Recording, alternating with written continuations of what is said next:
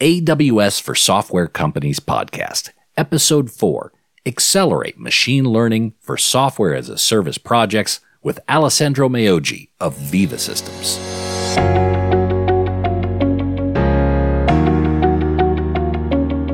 Well, hello, everyone, and welcome to the AWS for Software Companies podcast, where we talk to software leaders around the world about their journeys to the cloud, overcoming the challenges, and the role that Amazon Web Services play in their success.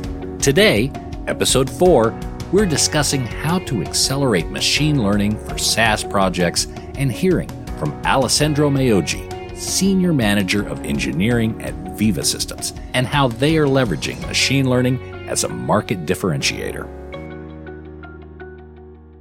Good afternoon. My name is Alessandro Maoggi. I'm a senior manager of engineering at Veeva Systems, working in the Vault Clinical organization. So today I'll talk about uh, enhanced clinical trial document processing with Veeva's TMF bot. And uh, I'll start with uh, giving an introduction to Veeva, what Veeva is, what its business is about.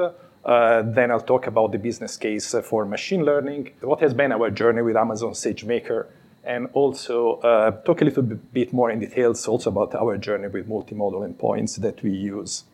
So Veeva is uh, Veeva Systems is a global company. was founded in 2007, and uh, it has a headquarters in the San Francisco Bay Area. Currently, we have uh, over uh, 5,600 employees, and we are growing.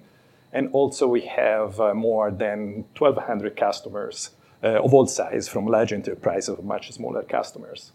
And Veeva's vision is to build uh, the industry cloud for life sciences.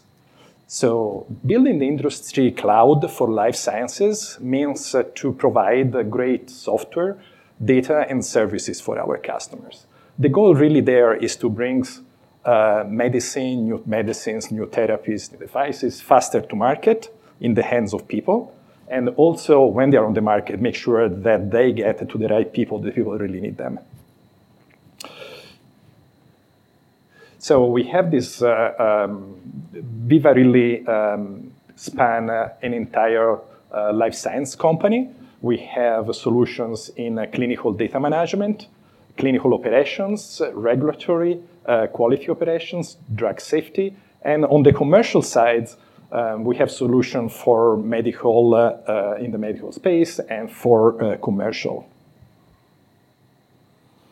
So it, for, uh, for the specific of this presentation, I'll focus more on clinical operations, which is the, the goal is to accelerate um, clinical trial execution. So again, is to bring those medicine therapies faster to approval. And where Veeva um, provides value there is to simplify the development environment of our customers, drive process efficiencies, and uh, increase compliance. So, in, uh, in um, clinical trial, one of the processes that can uh, um, be, being made much more efficient is uh, processing documents. And the reason for it is that a typical phase three trial um, generates tens of thousands of documents. And manually processing those documents is, of course, a very uh, repetitive task, it's time consuming, and also may lead to quality issues, uh, to errors, that uh, uh they can even uh, delay uh, the approval of process of those, of those therapies and medicines. So there can be risk of inspections and delays as well. So a key um, a key process in this is to pro properly um, classify uh, documents as they get into the system. So uh, as we receive those documents, the first, one of the first steps is to auto-classify the documents. And that is important because based on uh, the classification, then the document takes a, uh, you know, a workflow which is specific to that classification. So it's clear that if there is an error at that level, then can have profound repercussions downstream. And uh, if it's caught especially late, uh, can be uh, really expensive to, re- to do rework. So that became really a big uh, ask from our customers to automate that process. And that's where we uh, developed TMF Bot. So TMF Bot, uh, is uses machine learning for clinical operation to speed up clinical, uh, the clinical trials. And uh, um, at Veeva in general, we use uh, machine learning on a case by case. So we look at uh, on a case by case whether machine learning is a good fit. And for the problem of document classification, it was clear when we looked at it that machine learning was indeed a big, uh, a good fit. So we used it. Um, so that's uh, the bot part of this pro- of the name of the product. Uh, the other part, TMF, is because is about the uh, trial master file, which is uh, the um, the set of the collection of documents that are subject to regulatory agencies oversight. So, for example, in the United States would be the FDA. Those are the documents the FDA needs to uh, to approve. And uh, um, so we developed the TMF bot, which uh, auto-classify documents, uh, auto- automates repetitive trial processes, improves, improves the quality and minimizes errors, which is very important, and, and, and also reduces the resources needed to manage the trial master file. Now, before talking a little bit more about the ML side of this, I just want to give you a, an idea uh, of, uh, the, of what uh, TMF bot does in real life. So I have a short video of uh, uh, an interaction with uh, our application. So this is the case where customers wants to uh, create documents in their TMF, and they will create those documents by dragging and dropping in what we call the inbox. And as they are uploaded in the bottom right corner, you'll see that they are beginning to get auto-classified. And when there is a green check mark, it means that the auto-classification is done and now uh, they actually happen to have the right classification. so um, TMF bot um, has uh, uh, auto-classified uh, more than a million documents and with a 97% accuracy and has provided saving of uh, two minutes per document, which across our customers uh, amounts to, to tens of thousands of hours of savings every year. I'll move talk about talking about the TMF bot, more about the ML part of it. So we had some requirements. One of them was to have a document classification model uh, per customer. So that stems from the fact that the trial master file is not a standard. The taxonomy is not a standard. So each customer, uh, many customers customize them uh, according, uh, depending on their needs. And, uh, um, that's one, uh, one component of it. The other component is that uh, clinical studies, the document um, are different in different type of clinical studies. Like an oncology study has documents that are different from different type of study, like cholesterol studies and so on. So we couldn't really have a single um, model for all customers, but we needed to have this uh, um, a model per customer specifically. So the other requirement is that we had to be real time and real time for us in the interaction where the, uh, the user is waiting for this document to be auto classified. So the, we needed to auto classify um, each document in three to five seconds. And uh, uh, that includes also the data preparation side, which is OCR. Most of these documents are actually images, and they can be PDF, multi-page PDFs. So that was actually the long pole in, in this whole transaction here. To give you an idea of the scale, is about 400 documents per minute. And uh, uh, we also wanted to have a machine, uh, being an agnostic on the machine le- learning framework. So we didn't want to tie us in a specific, specific framework, but use the best one for the different use cases that we may have.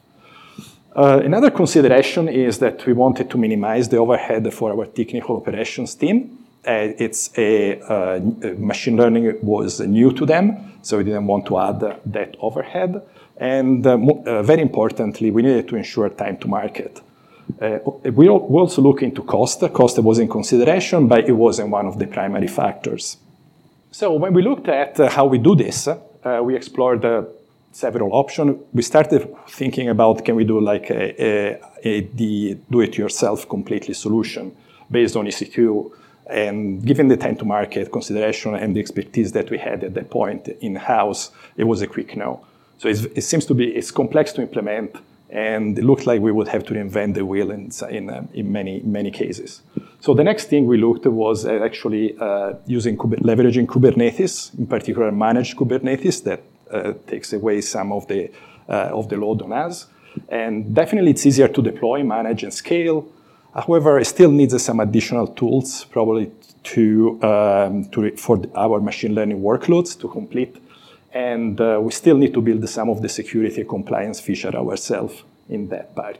So eventually we, uh, we settled on SageMaker, which is the easiest to deploy, manage, and scale. All the features that we need are already out of the boxes available, and, uh, um, and by far was the shortest time to market path for us. So we, we went with, uh, uh, with SageMaker. Now, the journey that we have so far um, is uh, uh, with SageMaker. On the training side, we train a model for our customer. Uh, we automatically train and retrain models every four months for them. Uh, and uh, however, customers have the option to also uh, train their custom model, deploy, and so on. And we use pretty large instances, the C518XL part of the reason was to speed up training for the case in which we were training, uh, uh, we are retraining this model at the same time for everyone. And uh, on the classification side, we really have two pipelines. Uh, we have a feature extraction pipeline, which is our uh, data preparation type of pipeline, where we, uh, from the document, we extract the text and some metadata that then we use in the prediction phase. And that one is implemented with, we have a custom serving container, which, interesting, is implemented using traditional programming. So uh, the OCR part, of course, internally use we use some uh, open source library, which internal use machine learning. But we didn't. The point here is that we didn't necessarily need to use a SageMaker for this. In fact, we have no model, but uh, we used it because for that, we, it would maintain the same deployment model. And so it would make life much easier for our operation teams and also for us in the implementation actually was faster. And we use uh, the C5-9XL instances. This is a quite heavy, uh, it's a CPU-bound uh, pipeline. So the prediction, then the, once uh, we have executed this pipeline, which returns the features vector, we send it to for prediction also there we have uh, uh, custom containers, the custom serving container, which is based on Amazon Deep Learning containers. And uh, we use their scikit-learn, so it's mostly an NLP problem, scikit-learn and TensorFlow in there. Uh, we have one model per customer. Um, we use a multi-model endpoint. And here, one thing about multi-model endpoint is that it can have a slow start, a cold start, uh, at some point at the beginning when you first load the model. Uh, we wanted to avoid that, to have, in most cases, uh, they uh, be able to satisfy the three to five seconds. So we scale this so that all our models are in memory at the same time. So we use actually 19, uh, the R5 for XL. Those are memory optimized uh, instances. So some cost saving. Because we are using multi-model endpoint versus single model endpoint, we are able to achieve some cost savings. So we have now 350 models in production, and the cost for the, class, the current cluster with 19 R5 for XL is 16,555 per month. If we didn't have multi-model endpoint, we would have had to use 350 instances, uh, 350 endpoints. And at that point, we could have used smaller instances. So, for example, the C5 large, but still, even with that, would be a much higher cost, 25,704 per month. So there is a, just from there, it is about more than $9,000 per month in savings. One thing that I want to mention is that the cost savings could be even greater if uh, uh, MME could be more granular to scale. So currently need to scale endpoint to large customers, over provision for smallest customers. So to give you more details into that, is that uh, multi-model endpoint has a single parameters for the number of threads per model. And uh, in addition to that, the model itself is replicated for each thread. So that makes balloons the memory requirements for the multi-model endpoint. And uh, we need uh, really several threads for large customers, but we don't for smaller customers. However, because there is that single parameter, uh, then we have, uh, uh, we have to scale to the larger customer. The, op- the other option would be having maybe more multi-model endpoints, like largest, but that uh, makes more, uh, more complicated the maintenance and so on. So it, that would be an improvement. The other thing I want to leave you is that for many models, consider to scale horizontally with more smaller instances instead of fewer larger instances, because always remember that there are uh, there are some resources at the OS level that are running out at some point, like process IDs. And if you have uh, all these threads with all these models, uh, then at some point, even if you have a huge, uh, you won't be able to actually to use the entire instance. So it's better actually to have a smaller number of instances and scale horizontally at that point. So that concludes the presentation, uh, and thank you very much for listening. Uh, that's it.